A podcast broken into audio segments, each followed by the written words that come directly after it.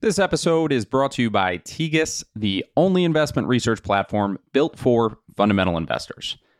Think about how hard you are working to get the insights you need to make a great investment decision, how many hours you spend digging through public records and expert transcripts, or manually updating those complex models. Investors should compete on their ability to analyze investments, not how well they aggregate data. That's why Tegus offers a unified end to end research platform that combines robust qualitative content sets, up to date financial data, management and culture checks, and more all in one easy to use, streamlined user experience. 95% of the top 20 global private equity firms use Tegus. Learn more and get your free trial at tegus.com slash Patrick. This is Business Breakdowns. Business Breakdowns is a series of conversations with investors and operators diving deep into a single business. For each business, we explore its history, its business model, its competitive advantages, and what makes it tick. We believe every business has lessons and secrets that investors and operators can learn from, and we are here to bring them to you. To find more episodes of Breakdowns, check out joincolossus.com. All opinions expressed by hosts and podcast guests are solely their own opinions. Hosts, podcast guests, their employers, or affiliates may maintain positions in the securities discussed in this podcast. This podcast is for informational purposes only and should not be relied upon as a basis for investment decisions. This is Zack Fuss, an investor at Irenic Capital, and today we are breaking down the Coca Cola Company. Coke began in 1886 and now offers a wide ranging portfolio, including its namesake Coca Cola but including sparkling water, sports drinks, coffee, teas, and juices. The company's beverage products are made available to consumers throughout the world through the company's carefully constructed network of independent bottling partners, distributors, wholesalers, and retailers. On May 8, 1886, Dr. John Pemberton brought this perfected syrup to Jacob's Pharmacy in downtown Atlanta, where the first glass of Coca Cola was poured for 5 cents a glass. Today, more than 1.9 billion servings per day of Coca Cola are served worldwide. To break down Coca Cola, I'm joined by Freddie Lait, founder and managing partner at Latitude Investment Management. We cover the business of Coca Cola and how its bottling network is imperative to its capital light business model. We discuss recent acquisitions like Costa Coffee and Body Armor, capital allocation, and the Coca Cola company's expansion beyond its flagship brands and products. Today, the business is focused on its strategy as a total beverage company, leveraging its distribution, marketing, and production capabilities to streamline its portfolio from 400 to 200 brands, with Legacy Coke representing just 50% of their offering. Now, please enjoy this conversation on the Coca Cola Company. All right, Freddie, thank you for joining us to break down the Coca Cola Company last time you joined us, you put on an absolute clinic on AutoZone. I hope we can live up to that. I think to start, despite the fact that this business is internationally recognized and appreciated, I don't think people actually understand the actual business model to the extent that they should. Maybe just start out with size and scope and how we should think about the business. Great to speak with you guys again. Everyone knows Coca Cola. It's one of the most well recognized brands in the world. What we'll get into today is they have a very different business model. And they've basically created this model by accident and then deliberately over the last 50 to 100 years. That's resulted in them being, depending on how you calculate it, by far and away the largest consumer staple company in the world, with the single most valuable consumer brand and the largest amount of operating profit out of any of the companies that we look at. And to give you a sense of the scope, they have 26 individual billion dollar brands within the business. While Coca Cola is still the dominant brand by a long way, they do have a number of other businesses that, in their own right, could constitute a decent business. They astoundingly sell 2.2 billion servings of their drinks every day, and they sell in all but two countries in the world, which I think are Cuba and North Korea. So the reach of this business and the scale and the brand recognition is the culmination in a kind of nearly 150 years work. And there's a huge amount to go for. People think of it as a very mature category. They think of it as X growth, but actually it's carried on growing unit volumes pretty much consistently at around 3% for the last 50, 60 years. And there's plenty of reasons for that. So I think there's a lot to unpack in durability of the growth within the business as well as the competitive advantages. And I think the scope of the business is just unparalleled. And when you look at the competitors, they're paling in insignificance and actually losing value share to the Coke system. So it is one that's worth anyone who's clicked on the link to listen to the whole story because there's been a lot of change in the last 20 years. And the last five to 10 years of financials do not do justice to the value creation that the business has delivered. So I think that's really the key bit we'll unpick today is despite earnings growth being anemic and the reordering of the business and lots of restructuring costs, how have they genuinely demonstrated value creation and what are the next 10 or 20 years look like? And so maybe to kind of set the stage, there are other very prominent beverage businesses that operate globally. Pepsi Corporation, Monster Energy, Keurig Dr. Pepper. I can go for a while. What is it that kind of differentiates this business from a size perspective? How much bigger is it than its peer set? When you calculate the Coca Cola company's revenues, it misses the point slightly. So, the way the business is constructed in the way they call it the system, they have basically outsourced the bottling and ultimate distribution of their beverages. And Pepsi's done this to a degree too, so has Keurig Dr. Pepper in a small way. But this franchising of the bottling and distribution assets results in somewhat confusion because we have to talk about either system sales or Coca Cola Company, which is really a franchise revenue. But if you look at system sales, which is the comparable number to Pepsi or other businesses, the business is twice the size of Pepsi in terms of operating income. And PepsiCo, over 50% of that operating income comes from snacks and salty treats. Of the beverages, it's four times the scale of its nearest competitor. The other major competitors, there's drinks brands contained within Nestle or Unilever. Keurig Dr. Pepper is 50% a competitor, and then 50% coffee, which is slightly different. But they pale in insignificance, a tenth of the size. The system sales are nearly 150 billion.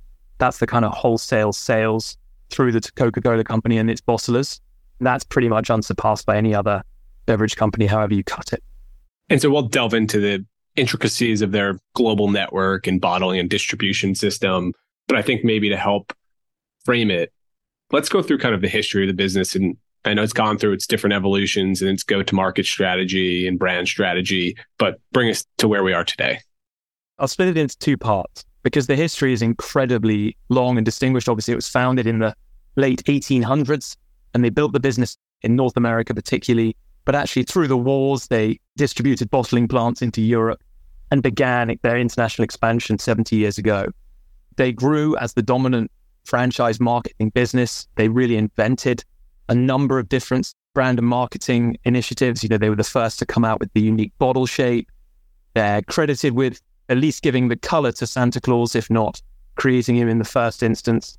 They were the first ones to launch a diet product in the 60s called Tab the business was a very, very successful business all the way through the early years, the first 50 years of last century.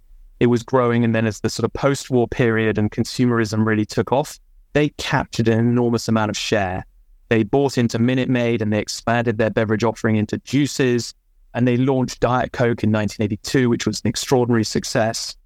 They were basically the dominant brand, I believe, in 2000 when the long history ends in this story, they were the most valuable brand in the world. Through that period, there were two major concerns for the business. The first one was the cola wars, the Pepsi wars that I grew up with as a child. Basically, Pepsi ran this series of sort of taste the difference, blind tasting. And it turned out that everyone preferred the taste of Pepsi blind. And this is very important because what Coke tried to do in the 80s was actually reformulate the Coca Cola formula, the famous secret formula, and when they launched a new one, there was a huge backlash and they had to cancel it nine months later. And it proved a point 40 years ago that's still very important today, which is it doesn't matter that it's the best product, the best cola. It matters that it's Coca Cola because that marketing message and advertising had done such a powerful thing to live in the psyche of people who consumed it. And so from then on, they focused a lot more on marketing and distribution as opposed to on the product itself. They haven't launched a huge number of new variants or new products since then. It's been around building up that moat, and they really won those wars in many ways. The second war, which is the most relevant, I think, was this combative nature with their bottlers. And it's a really important part of the system for people to understand that ever since Coke was first founded, other people have been bottling and selling the drink. And as a quirk of an appalling contract signed in the early 1900s, bottlers were able to buy the sort of raw ingredients from Coca Cola at a fixed price. So as inflation came through and took off, the bottlers were making all the money and Coca Cola wasn't. And so they had to go through a strong period of renegotiating all of those contracts. And there's been a lot of tension in the past. There have been periods where the system itself has been creaking. Off balance sheeting, the bottling and distribution assets resulted in Coca Cola getting a bit greedy, trying to charge too much for the raw materials, and lots of lawsuits through the sort of 70s and 80s. That was the problems that we faced as we came into 2000. What's happened since 2000 is a major reorganization of the business. And so Coca Cola had basically decided that they were going to refranchise out an enormous number of these bottling plants in the earlier periods in order to get them back in shape and to reset the agreements. They brought them all back on balance sheet. And so a huge proportion of those bottling plants were brought back on balance sheet, reinvested in, had new capital stock, better systems. And a major, major piece of this was between sort of 2015, 2017, when they refranchised over 40% of the bottling assets. And so the story was one of great success for many, many decades, conflict within the system itself, and then a sort of 10 to 15 year period of sorting that out, which we are now 95% of the way through. And so that has resulted in a much better management between the two levels of the system, the external bottlers and the Coca Cola company itself. And obviously, the brand remains as relevant as ever. And actually, since the pandemic, has been growing in its relevance quite dramatically. And so I think it'd be helpful to just take a sidebar here and talk about why bottling and effectively managing a brand or different businesses. I think from a basic economics perspective, one is obviously more capital light than the other. But I think it'd be helpful if you kind of set the stage for why you may be a great bottling business and why you may be a great brand building and distribution business and why you may not be both or may not want to be both from like an economics perspective. So there's the pure economics, as you say, the sort of financial returns are far higher for the Coca Cola company than they are for their bottlers, closer to 30% return on invested capital at the moment and rising quite dramatically versus 10 to 15 for the bottlers around the world. That's one of the key reasons that the business wants to focus on marketing. But the second is really a circle of competence argument. It's that a local business managed with a long term, they call them reference shareholders, but normally large family shareholder alongside the Coca Cola company, and in some cases, public shareholders, these businesses are listed, allows for that local go to market knowledge, local innovation around the brands, and a greater understanding of pack size requirements, changes in the retail landscape, changes in regulation, changes in consumer taste, which not only benefits that region itself, so you have a much more acute go to market strategy run by the bottling plant in conjunction with the Coca Cola company, but that information is also fed back.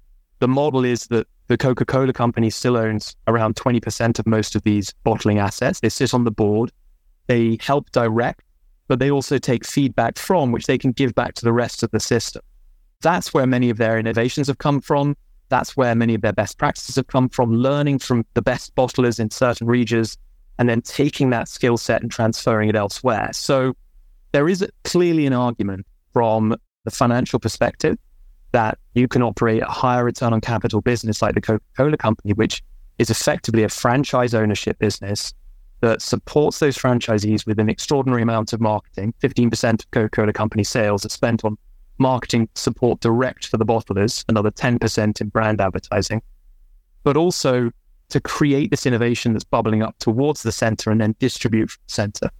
The other role that the central company plays is adding new beverages to the portfolio and supporting that growth on a local and global basis. It's not purely a split operating company and a property and capital company business. Those models, which have been more prevalent in the last 20 years as interest rates have been falling, they're more of a kind of cost of capital arbitrage. This one's particularly interesting to us because it actually creates synergistic benefits for the group as a whole. I know a handful of these enterprises on the bottling side are also independently public. I know there's Coca Cola FEMSA. I believe there's the ticker Coke in the US, which is often mistaken for the Coca Cola company. Do you guys spend time investigating and understanding kind of those businesses in order to inform your view on the Coca Cola company? There's quite a few that are listed, half a dozen or so. And so you can get pretty helpful bottom up financials for the other half of the system and to understand how they're operating and where it's going. So we have looked at a lot of them. Some of them would make interesting investments in their own right as well. The key tension between the bottlers and Coca Cola over time has been the price that they charge for what they call the concentrate, this syrup that they sell to the bottlers, to which they add sugar and fizzy water and create the drinks. And that has tended to be in the sort of low 20s as a percentage of sales for those bottlers. And that creeps up over time as you're more mature. But what we need to believe is that the bottlers are healthy. They're investing back in their businesses and have great capital stock, great investment initiatives, and alignment with us as shareholders of Coca Cola. So the first thing we assessed was what are the average returns on capital in these businesses? Are they making an adequate return on capital? And are they getting the support they need from Coke? Because if they weren't making an adequate return, eventually that would be a cost for us. When you look through it, the average return on capital, and it's quite a wide spread, but for the bottling assets is around 10 to 12%. And so that's an ample return. But particularly given that, about 30% on average of that invested capital calculation is a intangible asset or the fact that they own the right to distribute Coca-Cola. Now, that is obviously a very valuable asset. And in different regions, they calculate it different ways, but it's on their balance sheets as a perpetual intangible asset in many cases. So adjusting for that, their kind of cash return on cash invested capital, it's closer to 15% and in some cases as high as 20. So actually, these businesses are doing very well at the current franchise fee and are investing back in their businesses for growth. So that was the first point. They're healthy and they're growing and they're investing back in their businesses. And there may even be room for the Coca Cola company to charge a little bit more for that concentrate over time. So that creates an incredible alignment of interest. And we have that system that's going to be working. We do believe that over time, and you can look at in the more mature markets, Coca Cola is already able to charge more for that concentrate. So it is likely over time that the average concentrate cost as a percentage of sales may drift up from sort of 21% to 23%. The other thing that I think is really critical is the concept of alignment. What's happened and the comments I made earlier about the breakdown in the two sides of the system was because Coca Cola was really running a volume based system. And that didn't align to value creation. And so they've moved to something, and there's quite a lot of terms you need to learn if you start analyzing Coca Cola's annual reports 10Ks, but incidence based pricing. And all this means is they're looking for value. So if they can sell smaller pack sizes or more convenient pack sizes that generates higher gross profit dollars, they should be doing that. And that aligns well with the bottlers. So effectively, they're on a revenue share now, which has created far smoother alignment. And that's even enshrined in quite a few of the shareholder agreements that they've struck with these independent bottlers. So you have better alignment. You have a very healthy bottling system that's reinvesting and generating decent returns for itself while growing. And you can believe that the tension has faded. And so now that we've kind of established the brand versus bottler dynamics, I want to speak more broadly about how this business grows and why growth has been so consistent. Clearly, they have pricing power over their bottlers in some ways, but I would suggest that the growth of the business has actually been a lot healthier than people perceive, given it's not just all price. There's plenty of volume growth in the system. How do they think about driving top line? When you think about the system as a whole, they refer to things called unit cases, which is just an equivalent of 24 cans of eight ounces. But unit case volumes has grown around 3% incredibly steadily for the last 10, 20 years. So volume has been coming through. Now, part of that's acquisition, part of that's brand extension, but these are things that they've proven themselves to be able to do. And actually, even Coca Cola itself is still growing substantially around the world, as well as Diet Coke, not to mention Coke Zero, which is really the darling in the portfolio at the moment, growing 10% plus per year in terms of volume. On top of that, over the last 10, 15 years, while inflation's been quite low, they have averaged around 2 to 3% price, roughly inflationary pricing, which I would anticipate remains in the future. So you've ended up achieving a kind of five to 6% system revenues growth, which is well in excess of the consumer staples peer group and in excess of certainly most of the large ones that we look at that aren't special. It's grown very nicely and will continue to do so. The growth opportunities for the business, again, I mean, people talk about, well, surely it's X growth and can't move on from here. There's a number of growth opportunities that they're really pressing at the moment. The first one I would say that is slightly overlooked is the fact that there are $26 billion brands, all of which, outside maybe Coke, Sprite, and Fanta, which are the three most leading brands, all have room to grow. Some are recent additions to the portfolio, Body Armor or Fairlife, relatively recent additions to the portfolio like Innocent Smoothies. But these businesses are growing far faster than the group and adding a lot to the top line. And the business has this phrase that they're trying to become a total beverage company, which means entering every category and dominating in the categories where they play. And so they've already done very well in juice with the Minute Maid acquisition years ago. They've done very well in water. They're in vitamin water and Glacéau. They have some reasonably good energy assets. They missed a chance to invest in Monster and they have a joint venture with Monster, which has been highly accretive. So they didn't get to own Monster, Monster beverages, but they do own Powerade. They have recently bought Body Armor. And they've recently also moved into alcoholic drinks. They're launching cans of Jack and Coke. They've just signed another deal to do Absolut Vodka and Sprite. And they're testing and finding their way in the alcoholic category too. Not to mention Costa Coffee, which was an acquisition a few years ago. UK coffee business, very successful. Sales were up 3x or something like that in the 10 years prior to buying that business. What you end up with is a core business with decent volume growth, a lot of additional potential around the edges, and now a system and a central business that is totally aligned behind the revenue growth management and the value creation of each of those brands in a standalone basis. They actually cut their brands down from over 500 to 200 a couple of years ago in the spirit of trying to focus on these brands, really build them out individually. So the room for growth in terms of the potential from the underlying brand is very strong.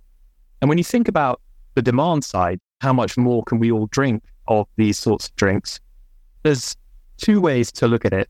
If you look at the North American consumption per capita for the last 30 years, the market hasn't really risen much. Coke's been taking share, and will probably continue to take share from Pepsi. It outspends Pepsi on a marketing basis three to one, maybe even four or five to one actually these days if you exclude the snacks. So it's really dominant against its competitors. Elsewhere, in Latin America, for example, 20 years ago, the consumption per capita was half the level of North America. And as that economy has grown and population's grown, you've seen that rise all the way towards the North American average of 400 servings per year. And so you can see this potential for growth from the rest of the emerging markets and other regions, which at the moment, on average, are around a third of the level of consumption per capita that the Americas are. And so the potential for growth for moving people into commercial beverage occasion, they call it, but the idea of not just drinking water at home, but buying a drink out for, for your fridge is very likely over the next 10 to 20 years. We see the supply side, the brands that are winning and the market share that's being taken we also see the demand side as economies evolve over the next 10 to 15 years. I must ask, given that just looking at the Monster shareholder list, Coca Cola is the largest holder with almost 20%. Is there a better, more interesting story behind that? Behind the story of why they own 20%? Yep. And how they kind of missed the opportunity to own more. I think at the time they had an existing brand and they felt the shares were overvalued. I do think it was as simple as that. And they've always been expensive, Monster. And, and look, the success that they've had has been extraordinary, partially down to the fact that through the ownership stake, they've been given access to the Coke distribution. There is no distribution network like the Coca Cola distribution network on the planet. And if you manage a drink or invent a brand or come up with a brand and want to push a brand, it's the single best point of access. 30 million customers globally 50% rise in the last decade in the number of customer outlets. And don't forget, the customers are retail stores or concessions or restaurants. They're not us. We are one step away.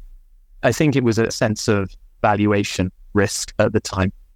I mean, it's interesting you bring up the point because I think some of the most successful companies tend to dominate when it comes to distribution.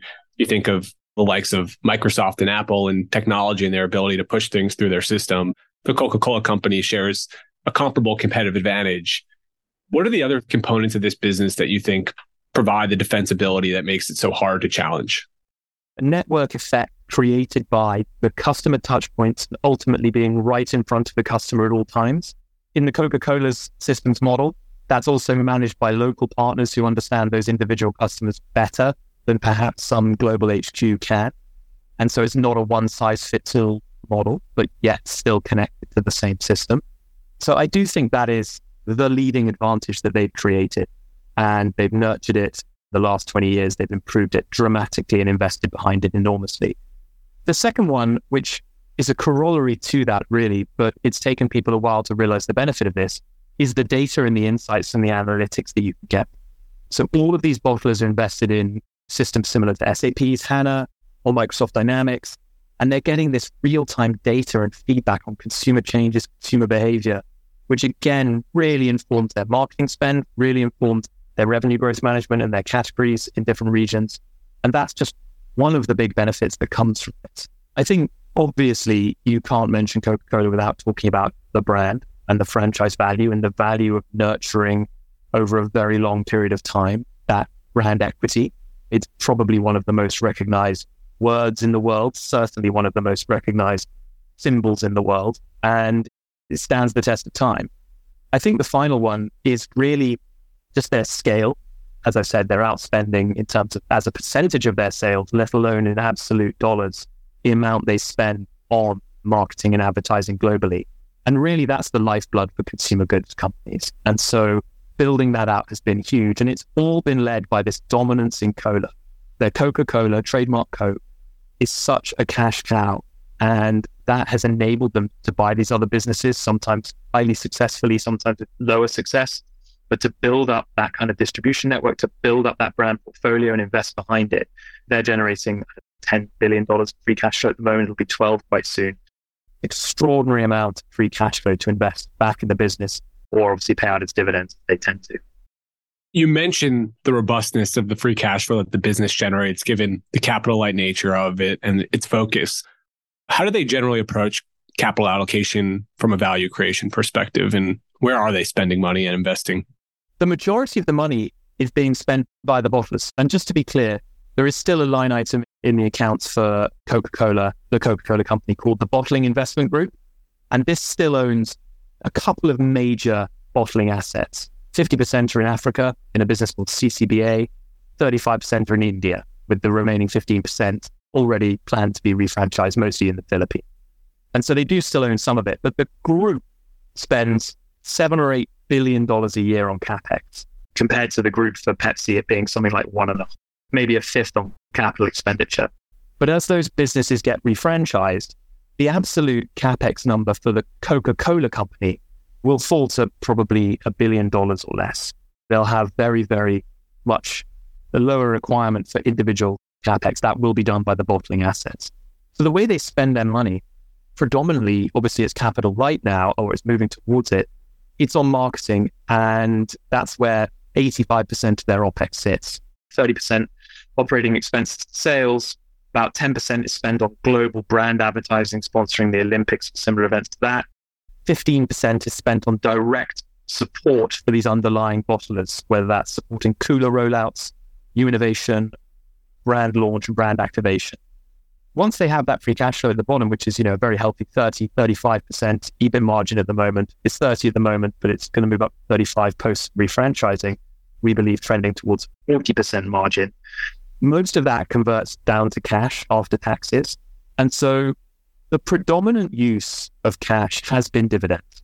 They bought back maybe 1% of shares a year, but they pay out about 75% of that free cash in dividends. They're very proud of their dividend. And actually, these days, they're going to need even less capital to reinvest back in the central business than they have in the past 10 to 20 years. It's likely that the cash margin will be rising quite substantially in the next five years. The only other use for cash, I mean, they have a very unleveraged balance sheet. So the lower end of their two to two and a half percent target at the moment going to tip down quite rapidly. I do expect to see more share buybacks and I expect to see the 75% ratio stable for the dividend. I don't believe they'll cut the dividend, having maintained it or grown it for, I think, over 60 years. But I do believe they'll do more acquisitions. this is really the question around the businesses. Where will they be buying in? How much success will they have with it? From the analysis we've done on the long term, it does seem to take a number of years for these new brands to settle into the Coca Cola system and then to find their feet grow. And it's very hard to see how any of them can match Coke itself or even any of their other top five power brands. But that's the ambition and that's the plan. And coffee in particular has been such a successful category over the last 15, 20 years. It's great to see them with a good asset and they have a lot of potential runway with that asset in Costa Coffee. But I do expect we'll see more acquisitions across the piece. Touching on the broader brand portfolio, they kind of shrank to grow. They're now making kind of more, I don't want to say speculative, but growth oriented investments in non traditional categories like caffeinated beverage and alcoholic. Which of that portfolio do you tend to watch most closely? What's most interesting? Hmm. What's worth talking about? They have a number of these things which are held in a division they call global ventures. And it's a little bit annoying because it's another complication to the accounts. But the majority of global ventures is really their ownership stake in Costa and soon to be fully incorporated into body armor, And it also includes Innocent Fairlife. So there's quite a few to talk about, but I think the most exciting for us is the story with Costa and the potential for getting the kind of ready to drink and vending options available as well. So Costa is a restaurant chain. It's broadly comparable to a Starbucks. But the success they've had already in expanding that internationally has been very successful. And I think taking that internationally and following something like the Innocent playbook, when they bought their majority stake in Innocent, over the next five or six years, they doubled the sales from that business purely by taking it into international markets and really activating that brand elsewhere. And so we expect that to be on the way at Costa. And not just through the physical store footprint, which is obviously something one was sort of hoping to get away from in the capital light store model. One of the great successes they've had in the UK, which again they're rolling out elsewhere, is they're actually making very good coffee through vending machines. And so you'll see these in petrol stations or in airports or in hotels. And they've been taken up very, very rapidly as well. So the growth in Costa and coffee is exciting in its own right, but it's not a huge needle mover for the business. None of these are for the next five years. The most exciting outcome from that acquisition will be them successfully creating a ready to drink version, whether that's they've tried some kind of Coca Cola infused with coffee or its own brand, a Costa ready to drink. I mean, they exist, they just haven't taken off yet. That seems to be a huge goal for a number of businesses around the world. And on the Nestle and Starbucks, Keurig Dr. Pepper are all looking at as well. But I think if they compete in that, that would be huge. The other businesses, I mean, they're all around a billion of sales. They're all exciting. I think body armor goes a long way towards countering the Gatorade threat and other threats to their business, but it may prove to have been more defensive than a real revenue generator.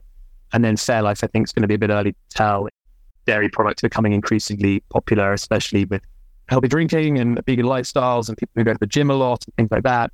But again, it's still only a billion of sales. So in terms of getting excited about it moving the needle, it's all incremental. And these businesses can definitely contribute meaningfully to the top line, which is already steadily growing. And I think the same is true with alcohol. Right now, I think Jack and Coke could be a huge success. Absolut Vodka and Sprite might take a little while to take up. And then I want to revisit the regional breakdown of the business. Correct me if I'm wrong, but I believe that North America only constitutes about 50%. This really is a global company. How do you think about the different puts and takes when you consider their global footprint? You can get into a lot of weeds on the underlying capital allocation in these different regions, but the two most exciting markets are definitely India and China. Probably India is the most exciting for us, and it's notable that at the moment they still own the bottling asset there and they seem to be keen to hold on to those. It's a double edged sword. Growing in the emerging markets is very, very plausible over the next 10 years. If the Indian economy evolves in any way as we expect it to, a huge number of consumers will basically enter the market for sparkling beverages and bottled water and all of the other drinks that they sell and serve in that region. And the price that they charge is still very low. So it's very, very easy for consumers in that market to adopt these products. And the brand is popular. The problem comes with the FX. And so the big discussion around what's driving revenues and how much that comes through in dollar profit is the really hard thing to answer. I'm firmly of the view that Coca Cola will grow its market share and the market itself will grow rapidly in these emerging markets. The thing that they've had to prove, and they've done a really good job at in the last three to four years since this system had all clicked into place, is translating that into dollar profits. So thinking about their pricing algorithms in terms of the dollar value growth whilst operating in the local currency. The last 10 years, FX has hurt organic growth rates by 1% to 2% per year. I'm certainly old enough to remember an era where dollar didn't just go up and emerging market currencies rose. And that would be a wonderful turn of events for this and a few other consumer staples companies that grow in those regions. But realistically, the way we think about the regions is this North America had sort of capped out 10 to 15 years ago, and the volume wasn't growing as much in trademark Coke. And so the growth was coming from the other regions. What we saw in the pandemic was a really meaningful pickup in consumption and a reactivation of, with a number of households, the interest in the brands and particularly trademark Coke. So volume has been growing really quite nicely in North America. And that is still, as you say, 50% of the business. You can continue on a steady growth path that region whilst growing substantially in India, China, and the other emerging markets. I mean, they're in 200. You should see sales growth easily at the top end of their 4 to 6% range. And that doesn't include any real addition for success in ready to drink coffee. Even their guidance doesn't include any alcoholic contribution. You could be talking about a business, even without major inflationary pressures, that's growing at 7 plus percent top line. And so there'll always be puts and takes in the regions. And there's always timing issues with FX and things like that. But we believe there is substantial growth to go for.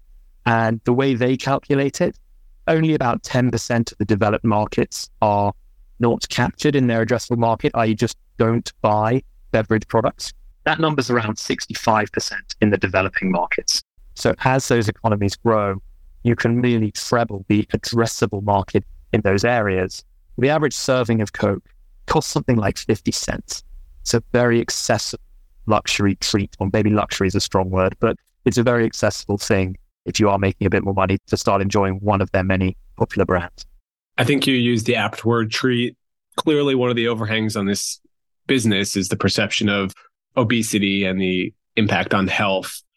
So I must ask the obligatory question when it comes to risks. How are you thinking about it from general diet changes? And then as an extension of that, GLP 1s are having an impact on at least the trading multiples of all consumer staples and food related businesses. And so I'd love to hear how you consider those risks in the context of the business's trajectory from here. The main way I'd frame this is most of the weak periods in Coca Cola's history have pretty much been of its own making. Its breakdown in relationships with bottlers, its misexecution on some brand, reformulating their own brand in the 80s. None of the marketing externalities, the threats to the markets in which they operate, have ever actually come to pass to hurt them from a volume perspective.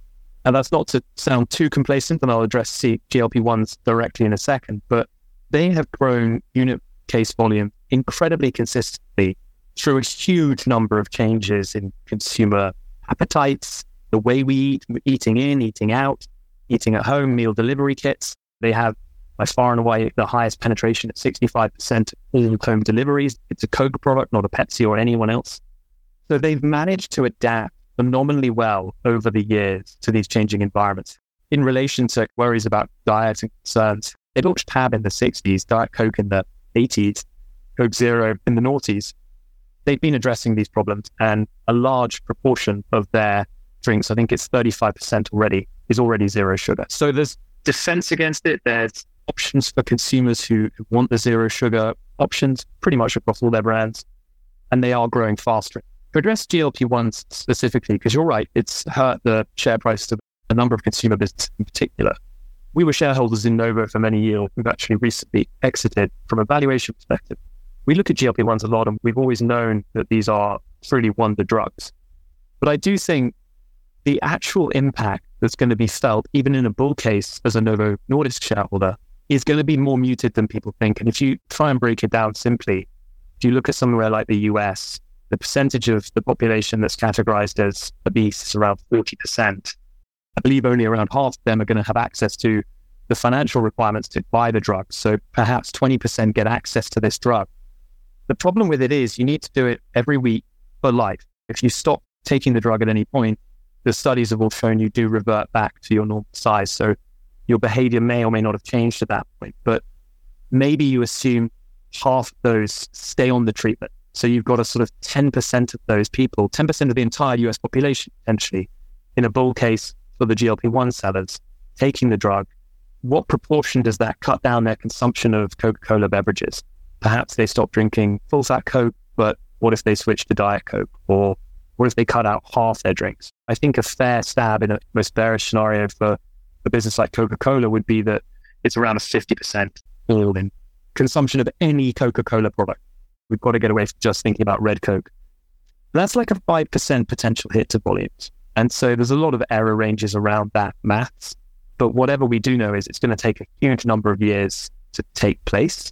And volumes have been growing at two, three, four percent a year pretty consistently for the last 30 years. So you should be able to offset the actual threat relatively easily over the next few years.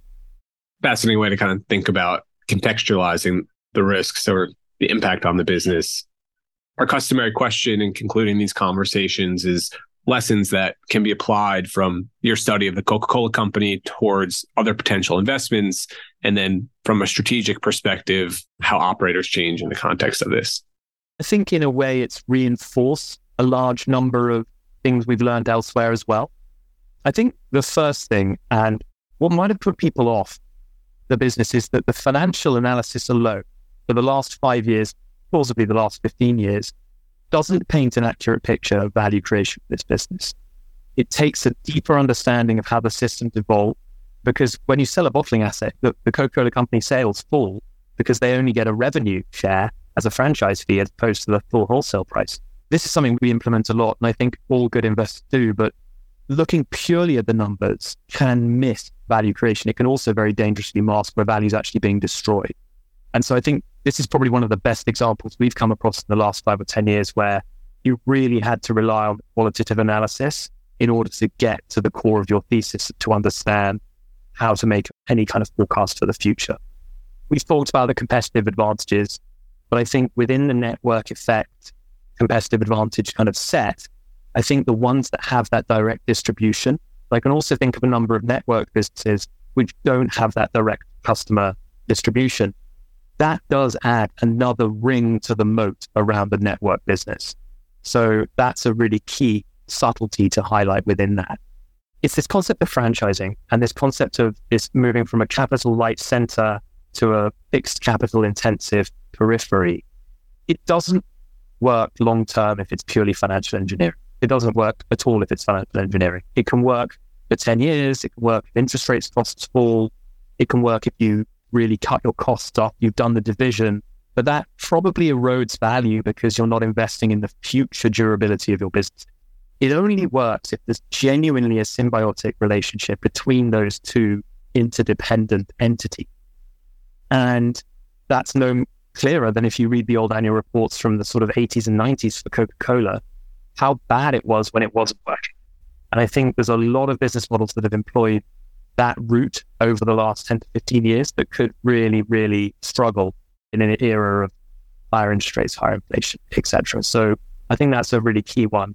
And the final one, which I think is most true for consumer companies, but it's becoming ever true for technology companies too, is that our kind of version of capitalism really does tend towards organic monopolies. And market leading positions can continue to catapult businesses for decades and decades beyond. And you don't need to fade returns of great businesses who are investing behind their brands, their distribution, and their other competitive advantages. I think you could have read any annual report going back 50 years, and Coke would have been the dominant player, and people would have been pushing back on the thesis that it can continue to grow. But there's a lot of room to grow for this business, both from creating new consumers, taking value share, and growing in other categories. So it's proven itself to do so. And it's a great reason to believe other franchises want to analyze this could do the same. I'm glad you chose to highlight the potential arbitrage that other businesses are trying to create and moving from capital heavy to capital light. I think there are a number of businesses who unfortunately are going to be on the shorter end of that stick in that there is not that symbiotic relationship. And I think of franchisees and QSR concepts where the unit economics and the absence of sale leasebacks may no longer work.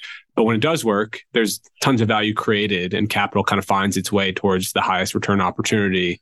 Coca Cola being a great example of that. I couldn't go an hour speaking about the Coca Cola company without recognizing that you're in good company with Berkshire Hathaway at the top of the cap stack. But a wonderful business, an interesting case study. The next couple years are going to be interesting in the threats to the business, and we look forward to watching along with you. Thanks for joining us. Thanks very much. To find more episodes of breakdowns ranging from Costco to Visa to Moderna, or to sign up for our weekly summary, check out joincolossus.com. That's J O I N C O L O S S U S.com.